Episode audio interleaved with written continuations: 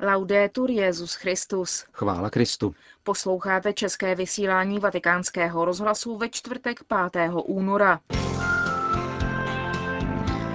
Státní sekretariát svatého stolce vydal tiskové sdělení objasňující některé diskutované aspekty nedávného zrušení exkomunikace biskupů kněžského bratrstva 50. Benedikt XVI. přijal první skupinu biskupů z Nigérie, konajících kanonickou návštěvu ad limina. Židovská nadace Pave the Ways zastává Benedikta XVI. To jsou hlavní témata našeho dnešního vysílání. Hezký poslech vám přejí Milan Glázer a Markéta Šindelářová. Zprávy vatikánského rozhlasu. Vatikán. Dnešní vydání deníku Osservatore Romano přináší sdělení státního sekretariátu svatého stolce.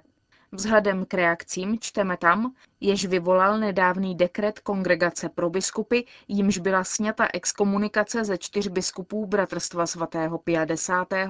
a v souvislosti s negacionistickým či redukcionistickým prohlášením Ošoa ze strany biskupa Williamsna, patřícího k tomuto bratrstvu, je potřebné vyjasnit některé aspekty celé záležitosti. Sdělení je rozděleno do tří odstavců. V prvním z nich se vysvětluje postavení zmíněných biskupů v katolické církvi po zrušení exkomunikace z hlediska kodexu církevního práva. Dekret Kongregace pro biskupy, čteme dále ve sdělení, jenž byl datován 21. ledna tohoto roku, byl aktem, kterým svatý otec vyšel dobrotivě vstříc opakovaným žádostem generálního představeného bratrstva svatého 50. Papež chtěl odstranit překážku, která bránila zahájení dialogu. Nyní se očekává, že stejnou ochotu vyjádří také oni čtyři biskupové úplným přijetím nauky a disciplíny církve. Závažný trest exkomunikace, láté sentencie, do níž čtyři biskupové upadly 30. června 1988 a formálně prohlášené 1. července téhož roku, byl důsledkem jejich nedovoleného svěcení monsignorem Marcelem Lefevrem. Zrušení exkomunikace snělo ze čtyř biskupů závažný kanonický trest, ale nezměnilo právní situaci bratrstva svatého 50., které dosud nepožívá žádného kanonického uznání ze strany katolické církve. Také čtyři biskupové, třeba že je z nich sněta exkomunikace, dosud v církvi nemají žádnou kanonickou funkci a nevykonávají v ní dovoleně svou službu. V druhém odstavci zmíněného sdělení se poukazuje na podmínku nastolení plného společenství, která spočívá v uznání nepřetržité tradice katolické církve. Pro budoucí uznání Bratrstva svatého 50.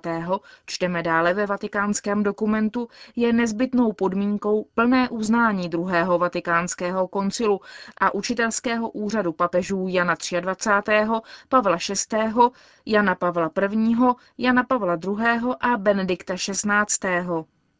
Jak stanovil už dekret z 21. ledna letošního roku, svatý stolec neopomine žádnou vhodnou příležitost k prohloubení dosud otevřených otázek s dotyčnými, aby tak mohlo být dosaženo plného a uspokojivého řešení problémů, které stály na počátku tohoto bolestného zlomu. Ve třetím odstavci pak sdělení státního sekretariátu naznačuje řešení situace vzniklé postojem biskupa Williamsna, který redukuje či popírá genocidu židovského národa, čili tzv. Shoah. Postoj monsignora Williamsona k Shoah, čteme dále v dokumentu, je absolutně nepřijatelný a svatý otec jej rozhodně odmítá, jak to ostatně už sám učinil 28. ledna, když v souvislosti s touto nezměrnou genocidou vyjádřil svou plnou a neoddiskutovatelnou solidaritu s našimi bratry, nositeli první smlouvy, a prohlásil, že památka oné děsivé genocidy nutně vede lidstvo k přemýšlení o nepředvídatelné moci zla v případě, že ovládne lidské srdce. A dodal, že Shoah zůstává pro všechny varováním před jejím zapomenutím, negováním či redukováním, protože násilí proti jediné lidské bytosti je násilím proti všem. Biskup Williamson se bude muset v souvislosti s přijetím biskupské funkce v církvi absolutně jednoznačně a veřejně vzdát těchto svých postojů k Shoah, které svatému otci v okamžiku zrušení exkomunikace nebyly známy. Na závěr vatikánské sdělení tlumočí prozbu svatého otce všem věřícím o modlitbu za to, aby pán osvítil cestu církve, Kéž vzroste úsilí pastýřů a všech věřících v podpoře delikátního a závažného poslání nástupce a poštola Petra, jakožto strážce jednoty církve. Končí se dokument státního sekretariátu svatého stolce. New York. Židovská nadace Pave the Way tvrdí, že případ Williamson se nijak nedotkne židovsko-katolického dialogu. Papež nepřijal do církve protižidovské vášně lefévrovského biskupa Williamsona, jak to chtěla podávat média, když vynechávala důležité podrobnosti o celé záležitosti.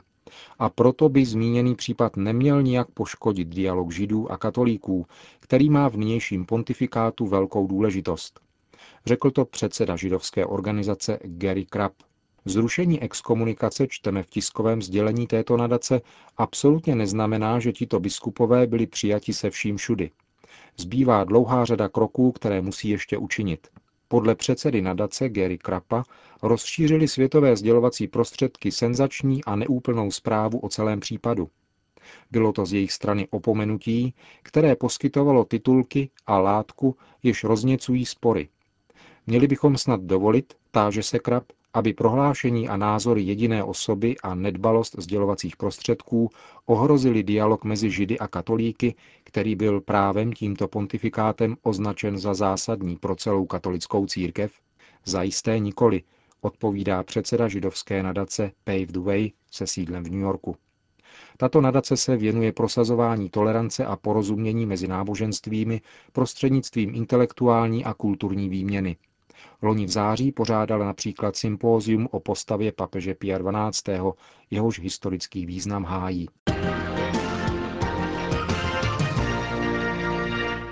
Vatikán. Benedikt XVI. dnes přijal na audienci první skupinu nigerijských biskupů, kteří ve Vatikánu zahájili svou kanonickou návštěvu ad limina.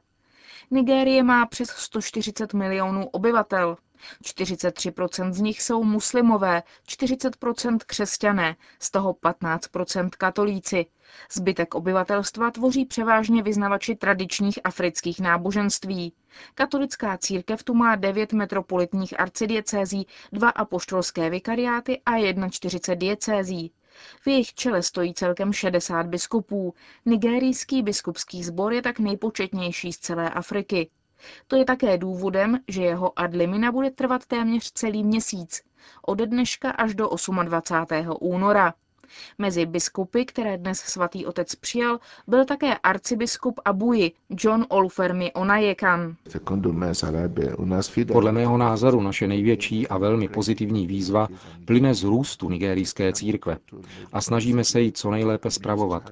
Počet katolíků stále roste, stejně jako kněžská a řeholní povolání. Máme diecéze, kde počet kněží nestačí, protože katolíků je tu mnoho. Pokud kněz musí každou neděli sloužit mši pro pět tisíc věřících, je otázkou, kolik času mu pak zbývá na pastorační péči na osobní úrovni. Naštěstí jsou tu i jiné způsoby, jak sloužit lidem, prostřednictvím skupin lajků, pastoračních asistentů a podobně. Další výzvu, analogickou, představuje velký počet mladých, kteří chtějí svůj život dát do služby církve jako kněží a řeholníci. Máme problém rozlišit jejich žádosti a potvrdit, zda jsou pro ní vhodní. Pak, když je přijmeme do seminářů a formačních domů, musíme je dobře vychovávat a když jich je v takovém semináři víc než 400 nebo 500, je to velká výzva. A další výzvu představuje vztah církve a nigerijské společnosti obecně, vztah mezi církví a státem. Nigerijská společnost je velmi složitá. Je v ní víc než 250 různých etnických skupin. A je tu otázka velkého náboženského pluralismu. Jak církev v Nigérii podporuje dialog a mírové soužití? Říká se, že máme v Nigérii křesťany a muslimy, ale nesmíme zapomínat na to, že křesťané patří k různým skupinám a nemáme vždy stejný pohled na věci. Ve skutečnosti, když propuknou konflikty mezi křesťany a muslimy, jsou způsobené extremistickými skupinami na obou stranách, tedy jak fanatiky muslimskými, tak fanatiky křesťanskými. Musím říci, že v katolické církvi je vše zdravé a díky tomu, že naše církev má velmi jasné pokyny pro dialog s muslimy, které pozorně sledujeme, i muslimové uznávají, že naše vztahy skutečně podporují vzájemný respekt. Jak konkrétně tyto vztahy vypadají? Máme v naší zemi Nigerijskou mezináboženskou radu, v níž jsou představitelé křesťanů i muslimů. Já jako předseda křesťanské asociace v Nigérii jsem zodpovědný za křesťanské skupiny. Se sultánem ze Sokoto, který je uznávaný jako hlava muslimů, se pravidelně setkáváme a během schůzek hledáme, jak čelit společným výzvám jako dobrá vláda, chudoba, nemoci, epidemie AIDS. A také hledáme duchovní prameny, morální hodnoty, které mají křesťané a muslimové společné, a na jejich základě se o něm výzvám snažíme čelit. Doufáme, že když takhle budeme pokračovat, podaří se nám změnit špatnou pověst Nigérie, kterou bohužel má, tedy že křesťané a muslimové tu nežijí v míru. Není pravdivá. A také doufáme, že po skončení této návštěvy Adlímina se vrátíme k našim závazkům v Nigérii s obnoveným zápalem. Je nás 60 biskupů a jsme v Římě ve dvou skupinách, ale čeká nás společný den 14. února. To budeme mít audienci u svatého otce, který k nám promluví jako k jednotnému tělu. A my ten okamžik očekáváme s velkou radostí. Říká nigerijský arcibiskup John Olurunfemi Onayekan. Istanbul. Ekumenický patriarcha Bartoloměj I. prohlásil, že nový moskevský patriarcha Cyril bude přínosem k jednotě pravoslavných církví. Konstantinopolský patriarcha to napsal v listu zaslaném patriarchovi Ruské pravoslavné církve Cyrilovi u příležitosti jeho intronizace. Očekává zejména posílení jednoty, svornosti a společného úsilí o svolání Velké synody všech pravoslavných církví, která je již dlouhou dobu ohlášena, aby byl urychlen proces její přípravy a pravoslavná církev si tak uchovala věrohodnost. Spolupráci mezi pravoslavnými je třeba podle Bartoloměje I. podporovat, také proto, že je užitečná i ve vztahu k ostatním křesťanským vyznáním. Neprošla bez povšimnutí patriarchy také skutečnost, že v intronizační liturgii patriarchy Cyrila byla použita dvě symbolická gesta. Jednak řecké zvolání axion, jeho den, podle tradičního byzantského obřadu a také předání pastýřské berly, kterou ve 14. století daroval ekumenický patriarcha Atanázios tehdejšímu biskupovi Moskvy Petrovi. Moskva byla povýšena na patriarchát roku 1589 tehdejším ekumenickým patriarchou Jeremiášem. Washington. Biskupská konference Spojených států zahájila dosud největší osvětovou kampaň proti federálnímu financování občanských združení prosazujících interrupce. Američtí katolíci se rozhodli zahltit své poslance v parlamentu pohlednicemi propagujícími ochranu života. Nejen katolíkům v Americe se totiž nelíbí, že by měly být znovu z jejich daní financovány organizace, které šíří umělé potraty. Miliony pohlednic již byly rozeslány do farností a katolických organizací ve všech koutech USA. Cílem je doslova zavalit obě komory parlamentu těmito pohlednicemi, jež žádají, aby nebylo zneužíváno peněz daňových poplatníků na činnost zmíněných združení. Po 15 letech je totiž v americkém parlamentu poprvé tak vysoký počet poslanců a senátorů, kteří podporují interrupce na požádání. Velká část z nich by chtěla vytvořit s interrupcí právo. Prezident Obama ještě před svým zvolením prohlásil, že podpoří zákon, který chce odstranit jakákoliv omezení, která se mezi tím podařilo zavést. Jde hlavně o mimořádně brutální interrupce prováděné v posledním trimestru těhotenství. Ve Spojených státech je každoročně vykonáno více než milion interrupcí. Probíhající kampaň, vysvětluje tiskové sdělení Biskupské konference Spojených států, má za cíl vyslat jasný signál kongresu a žádá poslance, aby nerozdělovali národ prostřednictvím politiky, která pošlapává hodnotu života a uráží cítění většiny Američanů.